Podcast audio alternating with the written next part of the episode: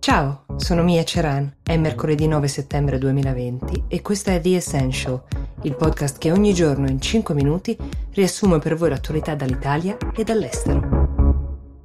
La prima notizia di oggi si qualifica come buona notizia.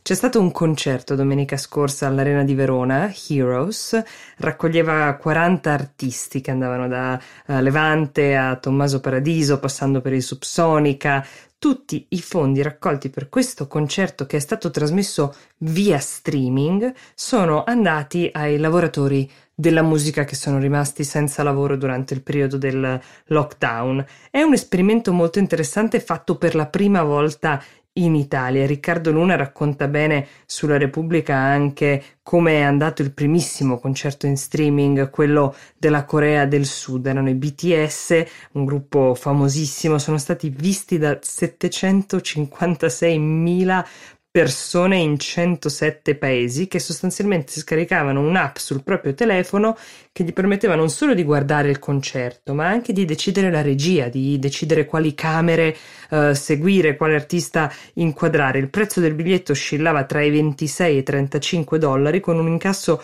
totale di 20 milioni di dollari. È stato un esperimento tentato su scala minore ovviamente in Italia ma che ha dato dei buoni risultati. Sono stati venduti 39.000 biglietti di cui eh, 9.000 sono stati comprati da utenti singoli a 10 euro. Un buon tentativo sicuramente. È chiaro che l'esperienza dal vivo è tutt'altra cosa però è utile sapere che esiste la possibilità. È un canale parallelo per far vivere la musica e chi di musica vive. Vi do invece un aggiornamento sulla Bielorussia perché ieri vi ho parlato di Maria Koleniskova. Um, eravamo rimasti al fatto che alcune persone l'avevano vista sostanzialmente uh, a forza portata dentro a un minivan dopo le proteste di domenica a Minsk. Adesso ci sono due principali versioni, ovvero la prima viene data dal capo della polizia di frontiera bielorussa Anton uh, Bishkovsky. Um, la Kolesnikova, secondo il suo racconto, insieme ad altri due esponenti dell'opposizione, avrebbe cercato di uh, guadagnare il confine per espatriare. Lo ha fatto attraversando il confine in macchina e quando la polizia ha cercato di fermarla per un controllo, lei sarebbe sbalzata fuori dal veicolo. È una ricostruzione uh, sicuramente lacunosa. La versione invece dell'Ucraina, perché ci trovavamo al confine con l'Ucraina è quella del ministro dell'interno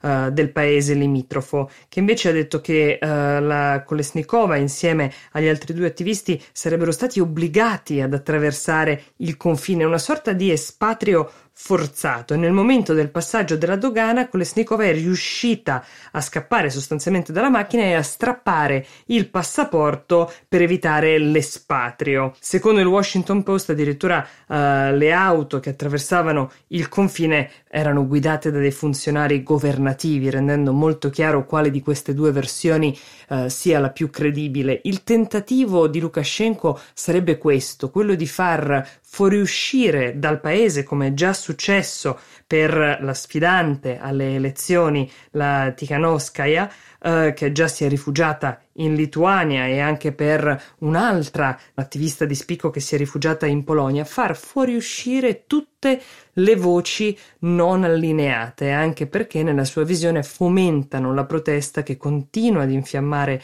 le strade e che prima o poi lo porterà a dover chiedere un aiuto militare ingente al suo amico Putin. E ora veniamo a una vicenda che è veramente uh, misteriosa, riguarda la Cina e l'Australia. Protagonisti nella giornata di ieri sono stati due giornalisti australiani, Bill Birtles e Michael Smith, uno corrispondente da Pechino, l'altro da Shanghai per due testate australiane che la settimana scorsa si sono visti piombare alla porta delle proprie uh, abitazioni degli agenti di polizia cinese che li invitavano a seguirli per degli interrogatori interrogatori che vertevano su questioni che, a loro dire, neanche conoscevano e che riguardavano un'altra giornalista, una giornalista di doppia nazionalità, cinese e australiana. Questa donna si chiama Cheng Lei, è molto famosa e lo scorso 14 agosto è stata arrestata dalla polizia cinese con il sospetto di attività criminale che avrebbe messo a repentaglio la sicurezza nazionale cinese. Nella miglior tradizione del paese non è dato sapere a quali fatti si riferisca questa accusa, ma la donna che ora non è più formalmente arrestata, ma è in sorveglianza residenziale in luogo designato, una formula come un'altra per poter trattenere un cittadino sei mesi in Cina senza dover spiegare, diciamo, più di tanto, i due uomini, i due giornalisti australiani hanno risposto alle domande e sono stati poi, secondo gli accordi diplomatici, lasciati andare sono ora rientrati in Australia, anche con delle immagini, diciamo, che li vedono all'aeroporto piuttosto spaventati.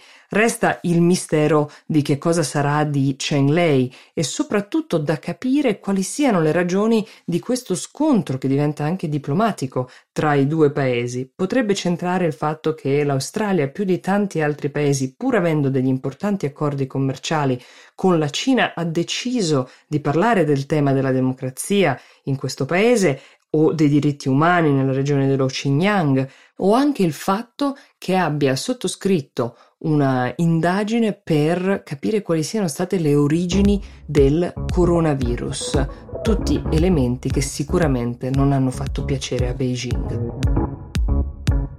Grazie per l'ascolto, io vi do appuntamento a domani con una nuova puntata di The Essential. Buona giornata!